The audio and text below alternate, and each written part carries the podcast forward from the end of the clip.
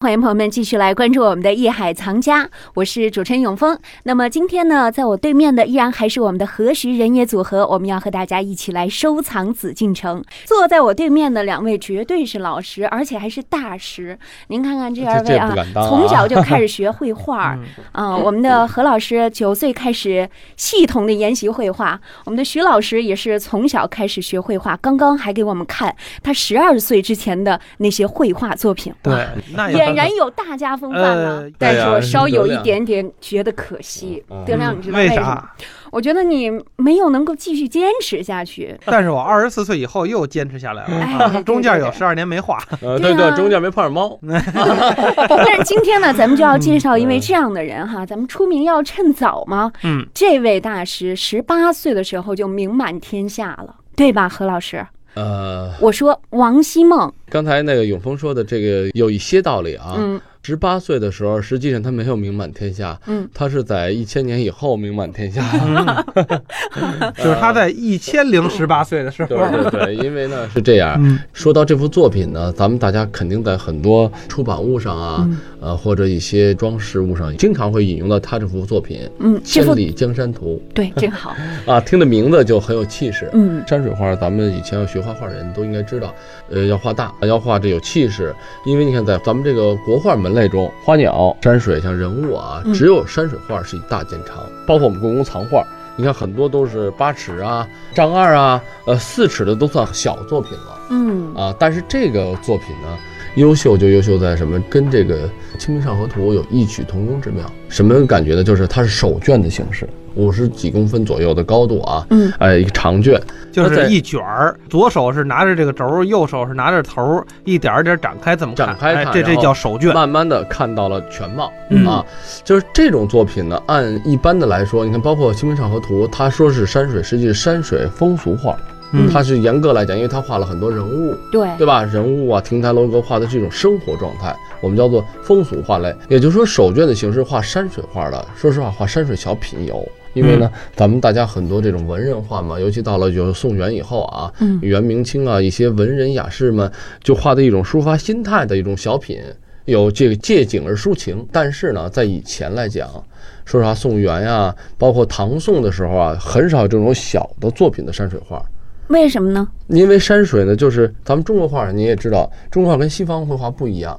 画山不是山，因为它用中国画的这种水墨的特点，那这种材质不像说西方绘画。西方绘画从开始来说，以写实、以自然科学的方法、观察方法来进入画面的状态，华也就是山说，就是山，啊，对，画山，它画山的角度，我能看到视线的某个角度，我就画某个角度。嗯中国画是什么？我要画山，我要把山全画在里头，嗯几千米的，咱们说最矮的山景山八百多米，嗯，也好几百米呢。嗯，所谓这个是丈山尺树，寸马斗嗯人儿嘛。对，就是咱们一真般的对就是这种，这是传统的啊山水画的这种比例。对你马画的一寸，这已经是算很大的了。完了，对你这个山你要画一丈，这一丈这多大画上能画一丈的山？对啊，十尺为一丈啊，嗯咱们就这么朴素的来讲的这个尺幅啊。但是这幅作品，它就把这些所谓传统意义上的这种大山水的概念嗯颠覆了。而在这种手卷很清雅的形式，而且是很秀气的一种这种形式手卷的东西，它却展示了一个大山水，它的名字是《千里江山图》。嗯而且这幅画面，当咱们大家真是要看到原作的时候，为什么我们今天在这里讲呢？因为呢，故宫呢就是每年呢循环啊两个月左右办一期这个书画展，我也希望大家有时间或者有机会一定要去看看这个展览。因为这些展览里面就包含了我现在所说的《千里江山图》的真迹。 《千里江山图》为大青绿设色卷本，纵五十一点五厘米，横一千一百九十一点五厘米，气势辽阔超凡。全卷画面上层峦叠嶂，逶迤连绵，途中反复的林木村野、舟船桥梁、楼台殿阁，各种人物布局井然有序。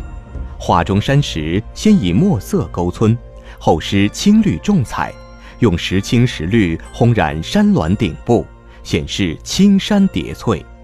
江河勾出水纹，与眉骨色彩形成反差对比。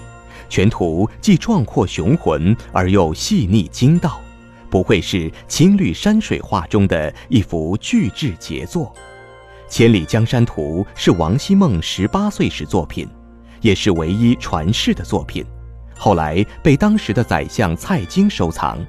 他在上面的题跋记述了宋徽宗指点王希孟收他入翰林书画院的经历。王希孟在二十多岁的时候去世，关于他的史料很少。《千里江山图》后在清乾隆年间收入宫中，现保存在北京故宫博物院。首先，它给人的视觉冲击非常的大。对，嗯，咱们都说啊，墨分五彩，嗯就是中国人讲究什么，在淡雅中，在无中生有。墨本身就是黑的，嗯，没有颜色，嗯但是墨要分成五彩，所以说呢，咱们的墨色，中国人对墨的颜色、对墨的爱好是有种天然对黑白的这种把握关系啊，黑白灰的这种层次，这是跟中国人整个你看这种文化传统、嗯内敛、含蓄嗯，有很大的一种统一性。对，哎，但是这个《千里江山图》不然。它抛弃了咱们以前用水墨山水单彩，咱们就说墨色的墨山水啊，嗯或者是简单的青绿山水，因为咱们也知道，看到很多真迹的时候，唐代的画、步辇图啊什么的，像什么《洛神赋》啊，对吧？嗯都有一些颜色，用的都是呃石绿啊，或者用的是二绿啊等等啊，或者用头青啊，就这些植物性的一些颜色。而这幅作品，如果咱们大家看到原作，感觉用很辉煌来形容，这种嗯辉煌不是说金碧辉煌的，而是这种颜色的对比非常分明。嗯，哎，突然不像咱们以前看到的山水，很淡雅、很清新，墨色呢，这种黑白灰的关系过渡的很自然啊，嗯树木塑造的很到位啊。而它在很多传统的结构的山水的用笔中啊，它的颜色是非常大胆的，嗯嗯，呃，特别我不知道跳，哎对，对比很强。这是为什么啊？刚才永峰也说了，这个少年的画师啊，嗯王希孟这个人呢，他死得很早，嗯二十岁左右就去世了。他这张画完成于十八岁的时候，画了半年。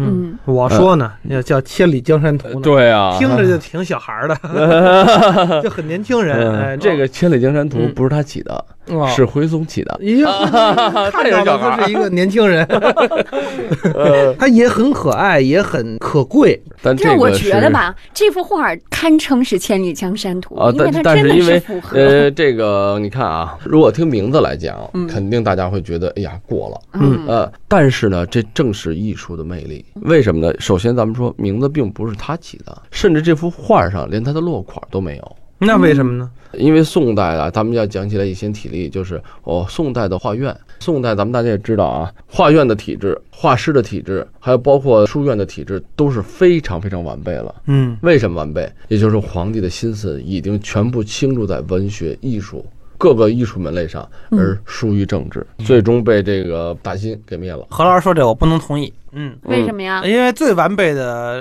呃肯定是我们现在啊？各级考试，初中、高中各种的画院，嗯到了这个还有辅导班专业哎画但室是之不后一定啊啊，还有各种的这个这考级什么的等等等等，我我这这现在我我又没不同意了。没出现一个千里江山图，对吧？我我又不同意了，嗯为什么知道吗？他说的这个所谓完备吧，嗯可是现在有后门啊，花钱就能进好学校啊。那个时候嗯好像你花多少钱，皇帝说了不看上你，你水平不够，你可进不来。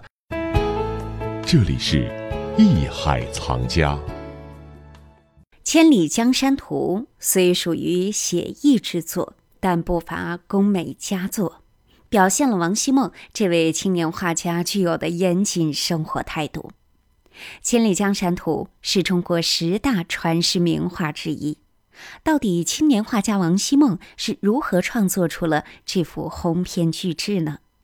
他的老师又会在哪些方面给予指导呢？好，我们待会儿回来一起了解。